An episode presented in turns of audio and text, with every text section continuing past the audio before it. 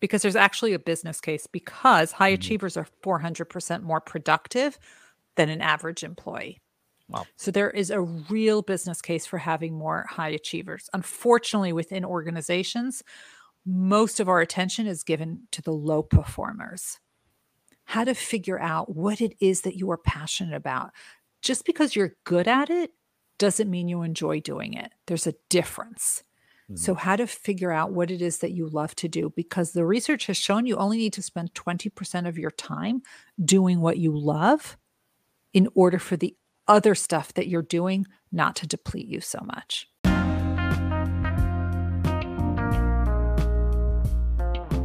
Hey friends, welcome to the podcast. My name is Tuomo Vauhkonen and I will be your host today and in the future episodes. So welcome to the Lifestyle Mastery Podcast.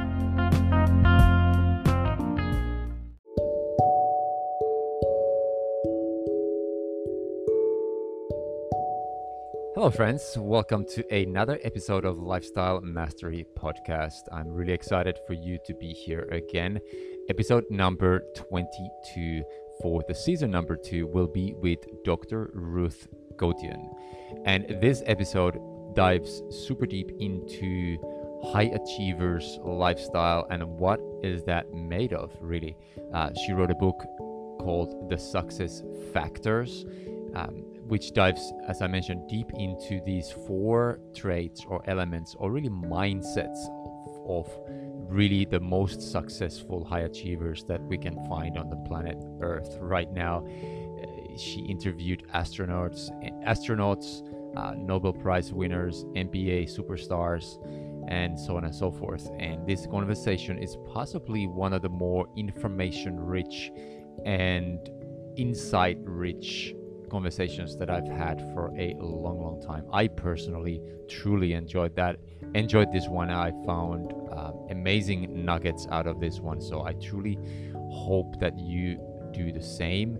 I would highly recommend taking a notepad and uh, jotting down some ideas and insights what comes out for you during these conversations because it's chock a blocked full of really, really good stuff, if I may say that. So please sit back, uh, enjoy the conversation, and as always, I would, would love to hear how these ideas resonate with you. So, with that being said, I will give you Dr. Ruth Gotian.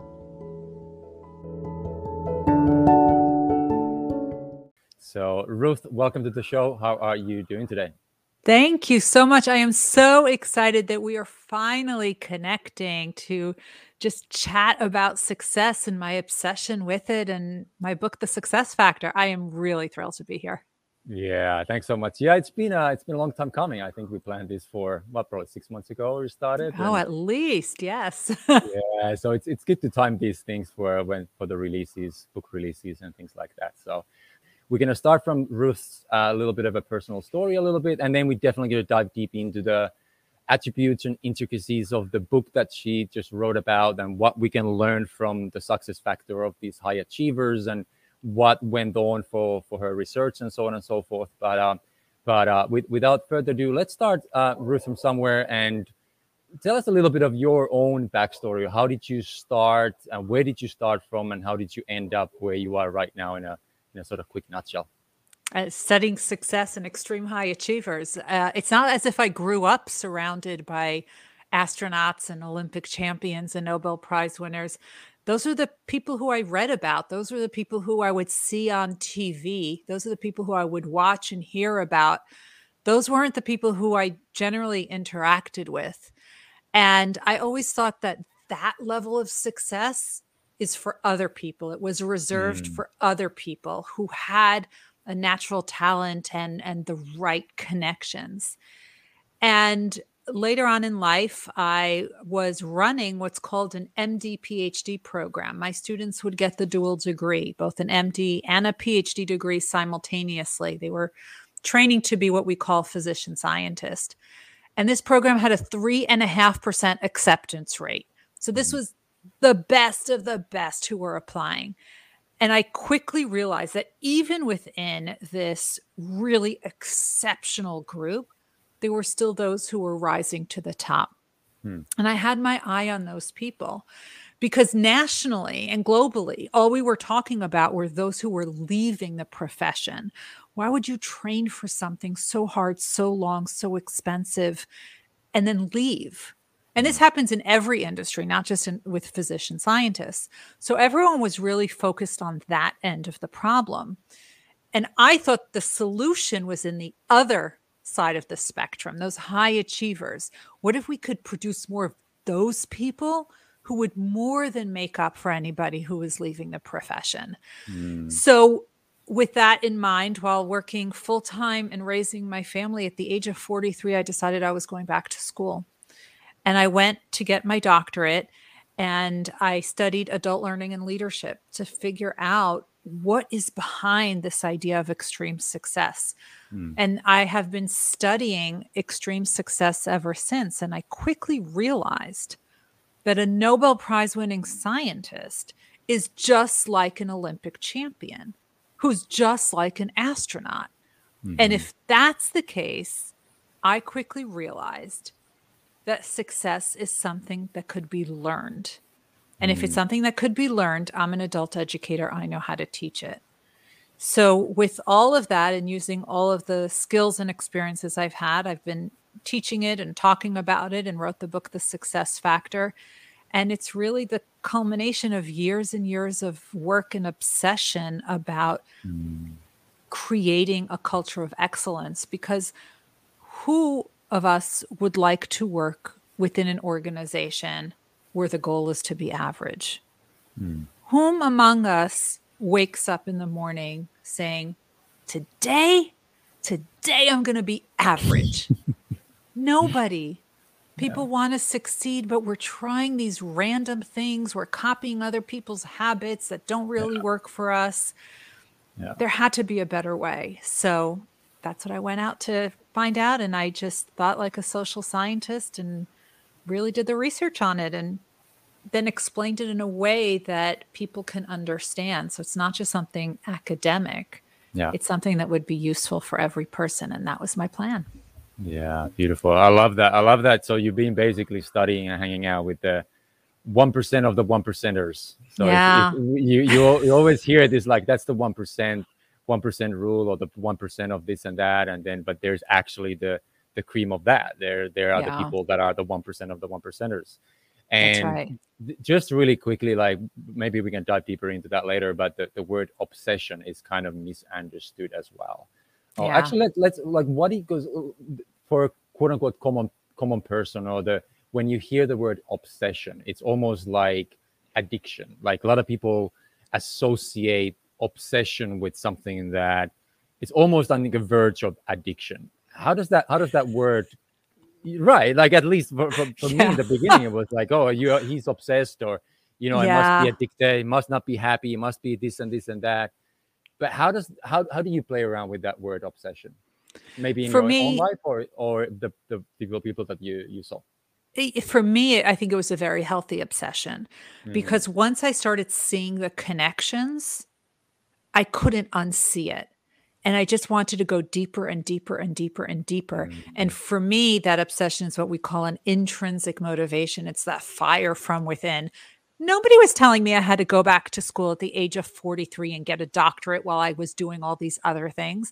It's what I wanted to do because I couldn't stop thinking about it. It's all I was thinking about. And I wanted right. to find the answer. It was a puzzle I needed to solve. There was these burning questions. Mm. And it's why when you start doing things, there's actually benefits to going back to school later in life. Mm-hmm. You start researching things and looking at things in a whole different ways. I didn't read things for classes because I had to read it. Mm-hmm. I read it because I wanted to read it. And what's different between my doctoral studies versus my bachelor's and master's, bachelor's and master's, I did what I was told to do. Mm. The doctorate, there was required reading and then recommended reading. I read all the recommended readings, all nice. of them. I never would have done that before. And then I would look at the references of those readings and read those readings as well. So it's something I couldn't stop thinking about. It's why I I, you know, it was the last thing I thought about before I went to bed, the first thing I thought about when I mm-hmm. woke up in the morning, constantly thinking about it. How can we do this better? How can we make people more successful? And that's what I what I think about a lot. Yeah, love it, love it, love it. Well, thanks for already for doing the work and writing the book about it and so on and so forth. Let's uh so let's let's start from somewhere. And I always want to uh, I've actually talked about this and before, and I, I this is something that I kind of started thinking about.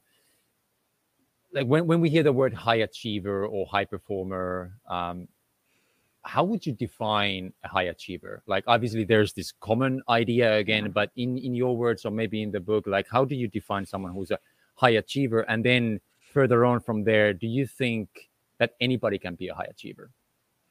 Let me start by saying anybody could be a high achiever because I mm-hmm. really think that these are learned skills. What the early part of my research was actually to define success because what I quickly realized was that the definition of success changes based on who you ask. Mm-hmm. And not only that, it changes based on rank and gender. But that's a mm-hmm. whole separate discussion.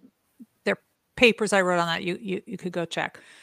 But the definition that I used for success was, and that's based on the research, is that people who created a paradigm shift in the way we think about things, the way we do things, the way we process things, they changed something. They achieved something that got us to look at things differently. Mm-hmm. And also, as they were going up through the ranks, as they were becoming more successful, they brought other people up with them. It was never just about them. So, for example, Dr. Bob Lefkowitz, the Nobel Prize winning um, scientist, he got the Nobel Prize in chemistry. He has mentored over 200 people, 200 over his career. Wow. Now, he even shared the Nobel Prize with one of them. Now, that's mm-hmm. one way to lift people up, right? Is to mentor them one on one. But a lot of these people, they also developed programs, entire programs. So, for example, Dr. Charlie Camarda, who's one of the astronauts who I interviewed, he went up in the space shuttle uh, after the Columbia disaster. And he, when he retired from NASA, he actually created an entire nonprofit foundation in order to teach children and teach teachers how to teach children mm-hmm. how to take strategic risks and do them in small ways early and often. And he says it in a much more elegant way. Mm-hmm. He didn't have to do this in his retirement. He spent decades at NASA, but he wanted to give back. And that's why the people who I interviewed in the success factor, they're not the wealthiest people in the world. Mm-hmm. It's not about money. And it's also not about fame. So you won't see the reality television stars in the book. Those were not the people that fit mm-hmm. my definition. Mm-hmm. And in fact, the people who did fit my definition, when I would reach out to them and say, You came up on my list as somebody who's an extreme high achiever, and they would say, I am. I would say, You won the Nobel Prize if you're not successful, what does that say about the rest of us? They were extremely humble. So yeah. those were that was the, really the definition I worked with, and um, really, really glad that I did because I got to meet the yeah. most incredible people. Yeah, yeah. Something that's coming to me is is one of my other sort of favorite words that I play around a lot is mastery, and I think that mastery goes very much hand in hand with these people that that are quote unquote high achievers and I think the common commonality with sort of people that are master at something, they don't see themselves as yeah. masters. It's Never. it's basically a label that that other people give to you. And That's the, right. the, the the other sort of idea that I wanted to take out from what you just shared there was that you know the money and the fame is always something that you get like yes. you get out of out from the world but then the people that you interviewed maybe and like what I, the people that i look up to is like how how much they were able to contribute how much they were That's able right. to give to others share right. teach mentor coach what have you and exactly. and that's probably uh, more than likely the, the commonality of all, all these people so saying right. that what are the other commonalities or maybe even habits or routines or what are the other sort of common things or attributes that you found out from from yeah there are actually four mindsets and i say it's not habits because you cannot copy somebody else's habits mm-hmm. especially if it doesn't fit in your lifestyle so for mm. example i'm a morning person i wake up before most people before the sun comes up i am really sharp in the morning mm-hmm. and as the day starts to wane on i get more tired and things take longer to accomplish yeah. so if I am, for example, a high achiever and I wake up at five in the morning, but you are a night owl and you don't go to sleep until two or three o'clock in the morning, you're not all of a sudden going to copy my habit of waking up at five or six o'clock in the morning and expect yourself to be productive. Just not going to happen. So copying somebody else's habits is not is not something that you can sustain long term. But what you can do is you can emulate somebody's mindsets. And there are actually four mindsets that they all have. And, and I'll tell you what those four mindsets are. But what's important to realize, well, let's talk about what the four mindsets are, and then I'll we'll talk about how to sure. apply them. So the first mindset is what we talked about. It's that intrinsic motivation, what you were put on this earth to do, what you love doing right? Though that's the intrinsic motivation, that fire from within. Nobody's forcing you to do it. This is different from what we call in adult learning extrinsic motivation. Extrinsic motivation is that diploma on the ward, on the wall. It's that award, that gold medal, the promotion, the bonus. That's mm-hmm. extrinsic motivation. But what happens with extrinsic motivation? That's when other people are judging you. And what happens when other people judge you? You can't keep that up. Mm-hmm. You cannot keep that up. So what happens is that you either fail out or you burn out. Mm-hmm. But when it comes from within, when it's something that you love to do, you are so passionate about it. It doesn't matter what challenge or what hurdle you put in front of that person, they're going to find a way to go over it, around it, under it, through it. They will get to the other side. The way that they approach challenges as a result is so different. And when you love what you're doing so much, that leads us to number two. You are going to outwork everybody. You're going to leave no stone unturned. And I don't mean that you are going to work 18 hour days. I mean that you are going to leverage your optimal peak hours. Hmm. So, for example, let's say that I'm a high achiever and I told you that I, I wake up pretty early my focus hours, my peak cognitive hours are in the morning. That is when I will do my peak cognitive tasks, which for me are writing, are editing, are budget work, grant writing, things that require a lot of focus. I will not spend my peak cognitive hours doing passive tasks, responding to emails, going on a Zoom meeting, I save those to the afternoon when I'm a little bit slower, not as focused. I don't want to waste my morning hours on that. Mm-hmm. So it's learning how to optimize your peak hours. Also, it's understanding that your rest days are as important as your work days. That's actually what makes you more productive. Now, that takes you to number three. Number three is that strong foundation, which is constantly being reinforced. What worked for you early in your career will work for you later in your career. You don't stop doing it just because you became successful. It's why every NBA star you have ever heard of that they all do these warm-ups of of the layups and the free throws and all of that stuff. They do that. They did that when they're NBA mm-hmm. stars, but they did that in the seventh grade when they first picked up yeah. a basketball as well. Nothing has changed. It's the same exact warm ups. The NBA stars just have better equipment and higher salaries. And last but certainly not least is all of these extreme high achievers are constantly learning. Mm. Now, think about it Mark Cuban, Warren Buffett, Bill Gates, they read three to eight hours a day. It's not reading that made them billionaires, it's being open to new knowledge and thinking how they can take that new knowledge and use it in a different way. Mm. Because my mentor, Dr. Marie Volpe, told me there is nothing new under the sun. What's different is how you look at it. So they're looking at all of these data points and thinking, where are the gaps? What are people missing? How can I use this in a new way? Yeah. Now, there are different ways that you can be open to new knowledge. So, certainly, those billionaires are reading, but what if you don't enjoy reading? So you can read the books, the articles, the blogs, but you can also listen to podcasts, watch LinkedIn Live, go on YouTube, mm-hmm. watch LinkedIn Learning courses. There's so many ways that you can now learn and be open to new knowledge. Now, the key thing is getting that new knowledge and then processing that new knowledge. 2 mm-hmm. steps to process all of these high achievers surround themselves with a team of mentors who believe in them more than they believe in themselves.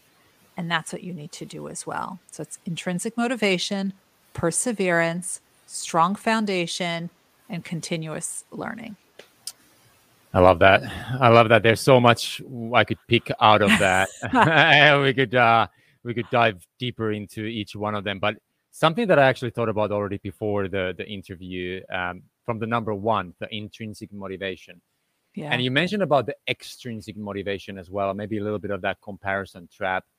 But where do you see? Because I mean, I, am I believe in goal setting. I'm I'm a big big fan of goal setting. You, you I I believe there needs to be something out there, some kind of carrot, physical yep. carrot out out in the where do you see that balance? Is it 80 20 of 80 in, intrinsic, 20 extrinsic? Like, where do you, yourself or again the people that you um, that you interviewed, how do they balance that intrinsic motivators versus the extrinsic? Because correct me if I'm wrong, there's all these people they have extrinsic motivators as well.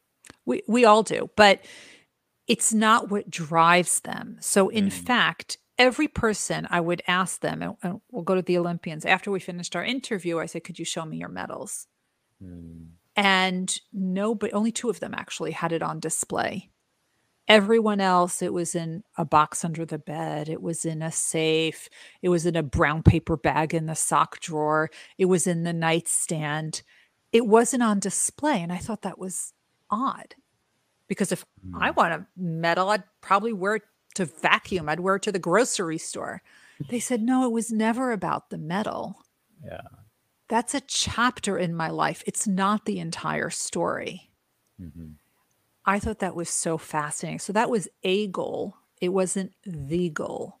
Mm-hmm. So th- whenever they had a goal, there was another goal right after it.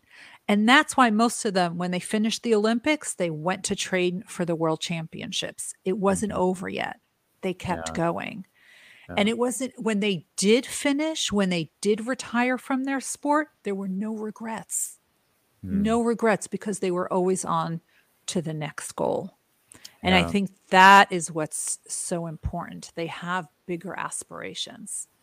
Yeah, yeah, beautiful, and I love that you uh, you interviewed Steve Kerr, if I remember right. I was just and... emailing him right before oh, really? the show. Yeah. oh no way, no way. I uh, I used to play basketball back in my days days a lot, uh, just from personal interest, uh, uh, what did you what did you learn or take away from Steve? Like he's uh, he he he made it as a player, and now he has made it as a coach as well. Um, I, I, suppose that the, one of the big things that you got, correct me if I'm wrong, was that strong foundation, and I love that. Like doing the same thing, it doesn't matter if you're a champion or if you if you're a white belt, yeah. um, the first grader, if you will. Uh, anything else that you picked up from Steve? I, I, know that's a bit of a selfish personal question, but uh, hey, you're the host. You can ask. yeah. Um, Steve Steve Kerr, for those who don't know, he's a eight-time NBA champion. He used to play with the Chicago Bulls. Now he's the coach for the Golden State Warriors. For him, and and it was important to the others as well, but he's the one who originally shared the story of living your values. Mm. What are your values? And you have to be able to clearly articulate the values, but you have to be careful because most people say honesty, kindness, right? They'll say something, it's like a mission statement that mm-hmm. it's written somewhere and nobody looks at it. But how do you live your values? And he talked about one of the values was the love of the game, the mm. fun of the game. The game still has to be fun. And that's why he makes the workouts fun They blast music. They have a good time. When it's somebody's birthday, they do a, you know, they find photos and videos from a long time ago and they actually have a whole video montage that they show. So when he says it's about fun and it's about camaraderie, he doesn't just say it, he makes it happen. And when you make it happen, that is the culture of your organization. Mm. And he was crystal clear about how he created that culture of excellence. And it started with the values. It started with being able to articulate your values, but then actualize your values. So everyone is very clear what values and what you stand for. Mm-hmm. And I think that really helped make him so successful. And he's such a nice guy. Yeah, yeah, love it, love it, love it. Yeah, thanks for thanks for sharing that. It's uh, it's a little bit of a personality there. Thanks so much. Something else that um, that's kind of common thing that I get a lot from people when I talk about high achievers or high performance or peak performers or what have you, is this this notion about balance, and yeah. that's again very kind of common idea that that the balance goes out of the out of the window when it when we are like at peak states and so on and so forth. No. Um, how do these people think about balance, and then more importantly, how do they balance the life? Like how what do they? What's the yeah?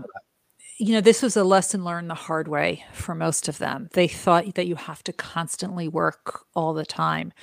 But as they became more successful, they learned to appreciate their rest days as much as they appreciated their work days because they understood that the mm. rest days are what make your work days better. And one of those people, um, especially, was Caryn Davies. She was training for her fourth Olympics when I interviewed her. She already got the gold medal in rowing. Uh, and she said that she she didn't listen to her own body early on. But as she matured as an athlete, she learned to listen to her body. And as a result, when something didn't feel right, she would rest it. And mm. that made her recovery that much faster.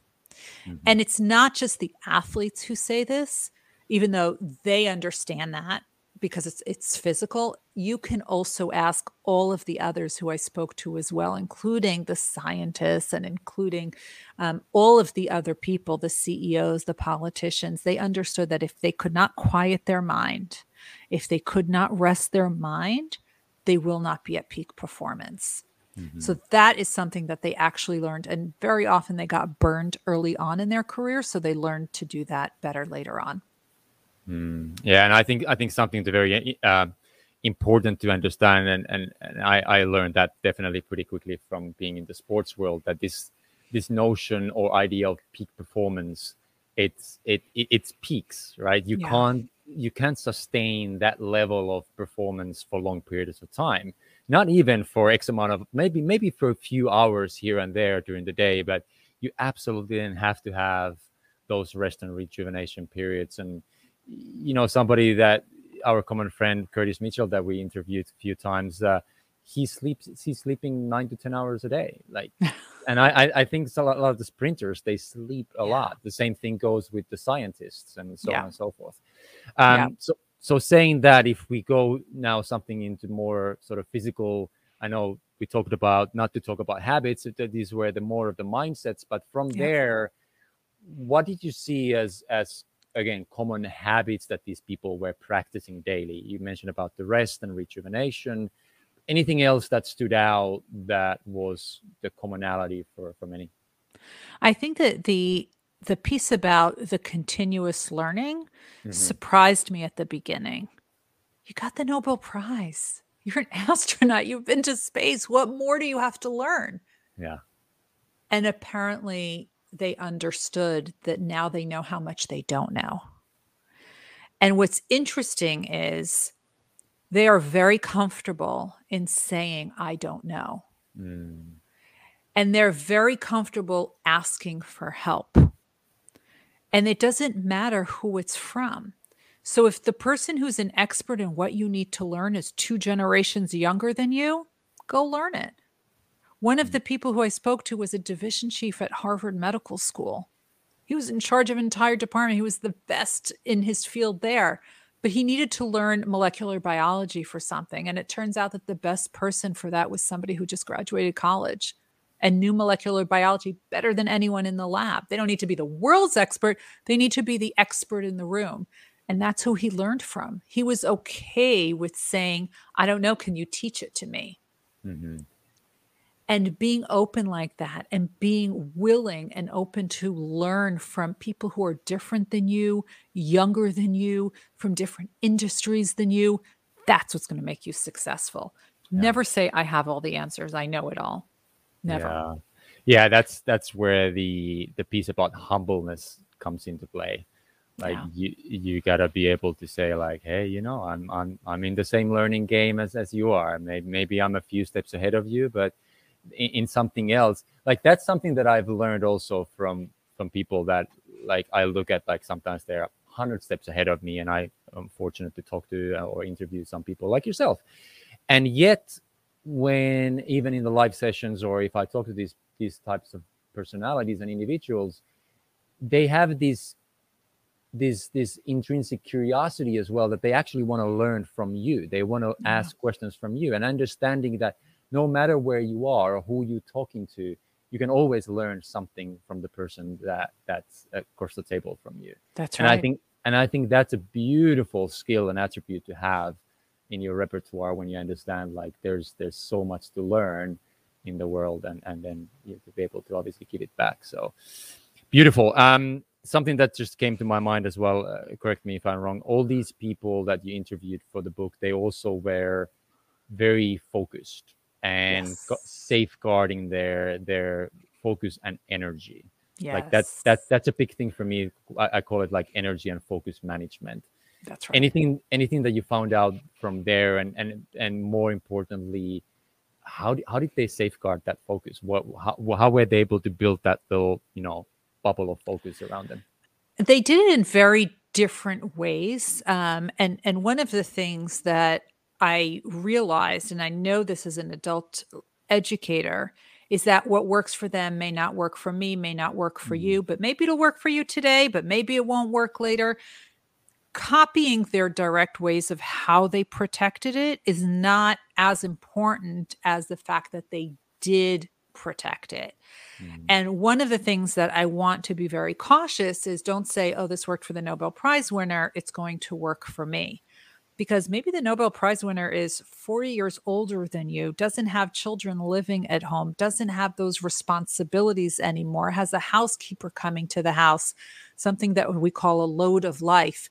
So copying their habits won't work, but knowing what it is that they are that's important to them is so important the last section of the book, the last third of the book, is all about how to implement these four elements of success. Mm. And one of the things that I know as an adult educator is, as I said, what works for me may not work for you. And what works for you today may not work for you the next time you have a transition, a new job, a new partner, another child, a pandemic, Mm-hmm. So that's why it's important to have options. And we know that adults like options. We do not like to be told what to do. Mm-hmm. So it was very important for me to provide options. So when I tell you how to manage your time and your energy, by all means, know that you need to protect your time and energy. And then there are several different ways that I offer in which you can do that. So, for example, one of the ways that I talk about is something called the Pomodoro technique. The Pomodoro technique takes you into this deep focus for a brief period of time 20, 25 minutes. And then you give yourself a five minute break. And then you do another Pomodoro, 20 or 25 minutes, another five minute break, another Pomodoro, another five minute break. And during your Pomodoro, that deep focus work, you are shutting off all notifications. Your phone is on do not disturb. Your laptop's on do not disturb. You're not checking social media. You don't have other tabs open. You are clearly focused on that one task that you're doing. And notice that if you do it for 25 minutes as a sprint, you will get so much done. Mm. After three, four Pomodoros, you take a longer break. Now, here's where we need to be a little bit flexible what I realized is that I have a longer on ramp than most. I need longer than 25 minutes for my Pomodoro. Yeah. So my Pomodoro is 35 to 40 minutes. That's what works for me. And at the time when we were sequestered at home in the early days of the pandemic, I would, how do I get all these tasks at home done with all of my work tasks?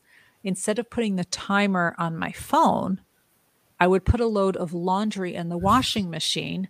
One cycle was enough for one Pomodoro, and I would get work done while getting the laundry done. Yeah. Focused multitasking. That's a multitasking and focused together. I love it. I love it. Good one. I, for me personally as well, it's about 45 minutes if I'm pushing 50 minutes, I, I, I realize like something is off. I have to get up and do a couple of stretches and move myself around a little bit. You know what happened though? One time I didn't listen to my own advice. Mm-hmm. And I was deeply focused on something that I was working on. And I sat there for three hours without getting up.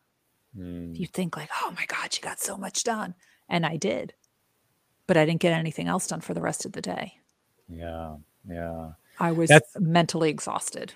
Yeah, that's an that's an interesting because uh, then it, that that pretty quickly takes the conversation into this flow state, and you know some people yeah. can just drop into it, and that's a whole kind of different discussion that uh, we could. I mean, there's books written about the whole you know state of flow and so on and so yeah. forth. Which, which goes fully hand in hand with the focus and so forth. But uh, let's uh, let's uh, talk a little bit about the book. Where can people find it? How it's been structured?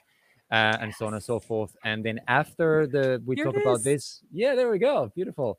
Tell us a little bit about the book, how it's been structured, who it is for, obviously for high achievers, who else can sort of benefit from it, and uh, and how how was that that writing process, by the way? Sure. So the the book is called The Success Factor. Wherever you love getting books, that's where it's available. Um, it's structured in three parts. The first part really creates the business case for having high achievers. Because there's actually a business case because high mm-hmm. achievers are 400% more productive than an average employee. Wow. So there is a real business case for having more high achievers. Unfortunately, within organizations, most of our attention is given to the low performers. Hmm. So we need to we need to switch that around. So that's the the first part. The second part of the book talks about the four elements of success: the intrinsic motivation, the perseverance, the strong foundation, and the continuous learning. And I share stories with ex- with from the lives of the extreme high achievers, the stories that they shared with me. So it's people like Steve Kerr and Dr. Tony Fauci and Dr. Peggy Whitson, the former NASA chief astronaut, and and people like that and in the last part of the book, the third part teaches people how they can implement those four elements into their own lives. Mm. Because I can't just tell you what the four elements of success are without teaching you how to implement it. I'm an adult educator, I have to teach it. Mm-hmm. Otherwise, I'm just telling you stuff, but you won't know how to use it. And it's actually what we call in adult learning the banking theory, where a professor stands in front of the classroom, gives you a lot of information, but doesn't tell you which account to deposit the information in. So you've got hmm. this big mess in your head. You have everything on the floor, you don't have it in folders in the filing cabinet. So I created those folders and I teach you how to actually implement it. Love it, love it. Um, just really quickly before we get into the questions, um, you mentioned about those obviously those four main pillars, if you will. Now, someone listening, and, and correct me if I'm wrong. I suppose these these uh, high achievers, they or the people that you interviewed for the book, they kind of do all these four uh, almost like simultaneously. Though they they have all the boxes checked, if you will. Yeah. Now, someone who's thinking or reading or, or listening to this right now and and thinking like, well, I maybe have one out of four or I have nothing. Where would one is is there one that sort of more preferred sort of gateway pillar, if yeah. you will, or does it matter where you start from as long as you start? Yeah, I think you need to start with finding your passion and purpose, mm-hmm. tapping mm. into your intrinsic motivation. Because once you find that, no one is going to to extinguish that fire that's burning within you. If anything, you want to pour gas on it, you want to light it up. So, really tapping into what your intrinsic motivation is. And one of the things that I walk you through in the book, and it's actually there's downloadable resources that come with the book. I told you I'm an educator.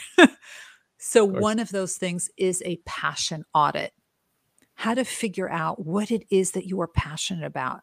Just because you're good at it doesn't mean you enjoy doing it. There's a difference. Mm-hmm. So, how to figure out what it is that you love to do because the research has shown you only need to spend 20% of your time doing what you love in order for the other stuff that you're doing not to deplete you so much. Hmm. That's an interesting. That's an so so you we always hear about this 80-20 rule. So I suppose that goes kind of hand in hand with that. But that's a that's a very key takeaway for me. I mean, I've never heard yeah. that. That's a fantastic one. So if if you live even 20% of your days with passion, or you do 20%, then the, rest of the 80% kind of evens itself out. That's um, all you need. You need to have a purpose. Yeah. Yeah. Because again, like a lot of people think, like, oh, I need to live 24 7 out of my purpose. But we need to do laundry sometimes. We need to take the kids to school and you know take the rubbish out and so on and so That's forth. That's right. That's right. Yeah, love it, love it, love it, love it. Um, all right, let's pull this one out from here. Uh, this question comes from Berna.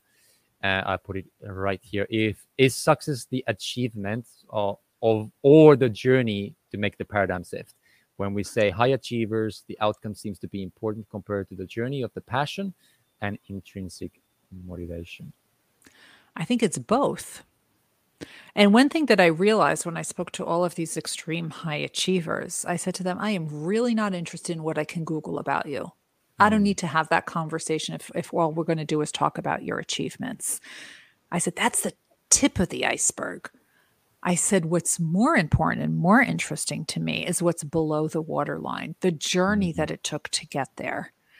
And once you revealed that, that was where I found all the answers, the, the nuggets, the really good stuff. That's when I realized how much the astronaut has in common with the Olympian. Nice one. Beautiful. Uh, let's pull this one out from here also from Yon. It's a little bit of a longer one. A question recently came across FB uh, from a friend who shared about being torn apart. She's considered a high, high performer all her life, but has been an entrepreneur all her life and has a major struggle with balancing her drive to achieve and a healthy downtime. Any insights to help out easing someone with the struggle? So many people living with the handbrake instead of achieving a flow. Yeah. And I really think this is where a team of mentors can really help out because mentors actually have two roles. And this is the work of Kathy Kram in Boston. One is your career success. The other is the psychosocial support. Because what happens very often when we are working on something, especially when we're intrinsically motivated to do it, we are so deep inside the jar that we can't read the label. And everything seems to get blown out of proportion. And the mentors can really take that 60,000 foot view and really put things in perspective for us because mm. the things that we think are the most important right now are completely insignificant. But we don't see that right now because we are so deep inside. So, really surrounding yourself with a team of mentors is so critical. That's another one of those downloadable resources that I have in the book, The Success Factor, is how to develop your own mentoring team because it's so important. Yeah, and I, I love the fact that uh, obviously I'm in the coaching space, and I'm, I'm I'm sure you're in the education space, but they they're very sim- similar. And then mentoring, obviously, it's it's similar but a little bit different. And and and you just mentioned there that the further you go, nobody's got no nobody can do it alone. But no. further you go, the, fur- the higher up in the ladder you climb up, it's it's almost like more and more people you have in your corner. Yeah look yeah. at the look at the nba teams they have you know stretch coaches they have physical coaches they have actual coaches and nutritionists and you know all these things so it's it's it's basically understanding already from the beginning that hey I, I need people in my corner i need i need mentors i need coaches i need friends and community yeah. not I mean, the friendships are extremely important as well which is yeah. something that a lot of people forget along the path that that that yes it's just it's just driving driving driving but then maybe the friendships and the community is is lacking behind so so bringing yeah. people with you for the ride i think it's it's something that i have to remind myself a lot about as well and um, it's what we call a community of practice people who are like you there is that common thread they can empathize with you and another story that i share in the book the success factor is something called friendtors friends mm. who are mm. also your peer mentors and I shared the story of a president of a university and the dean of Wharton, one of the top business schools, who are best friends. One's a mm. president of a university, the other is a dean of a business school. But they met as tw- as 20 something year olds in grad school mm. because peers rise together. So yeah. you're not going to be at a junior level forever. You're going to rise with these people. So that's why it's so important to have these people and mentors are really there with you for the long run. There are differences between coaches and mentors. One of one is that the mentors are there more for long term, the long mm-hmm. career, and mentors are usually not paid. So it's about giving back for them, which is very different from what we have with coaches and you and I do both. So it's there is a, a distinguishing feature and I think there's benefits to having both of them. Yeah, yeah, I love it. Uh, how would you, if someone is looking for or thinking like, hey, I need to hire someone or I need to find a mentor? I mean, obviously, you you mentioned there. What would be the one or two sort of starting points? What what would you sort of look look up in the mentor um, when you start looking, for example? So I think when you're looking for a mentor, one thing you need to understand is that you never ask someone to be your mentor. Mm. Because if you're asking them to be a mentor, remember these are volunteers, you're asking them to take on another obligation. Nobody has time for that.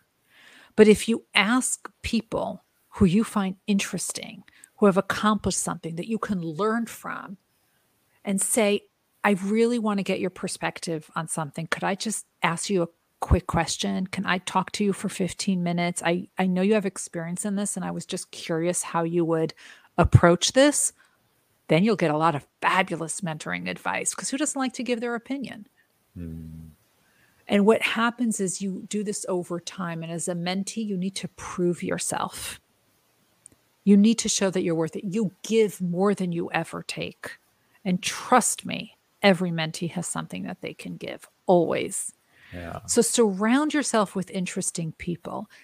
If you're going to all these webinars and all these talks, the the keynote speaker is fantastic, but so are the people in the audience. So are the people in the chat.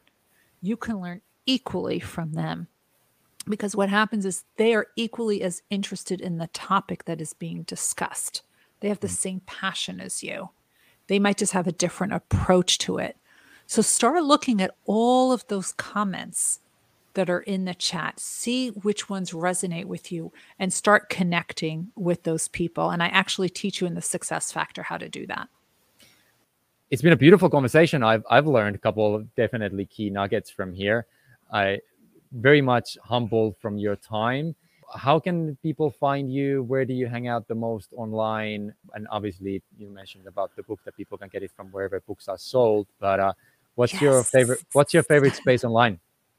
Oh, it varies. I think lately it's LinkedIn. I really, um, I'm there on LinkedIn. I, I'm actually on, on most of the social media platforms. It's just my name, Ruth Gotian.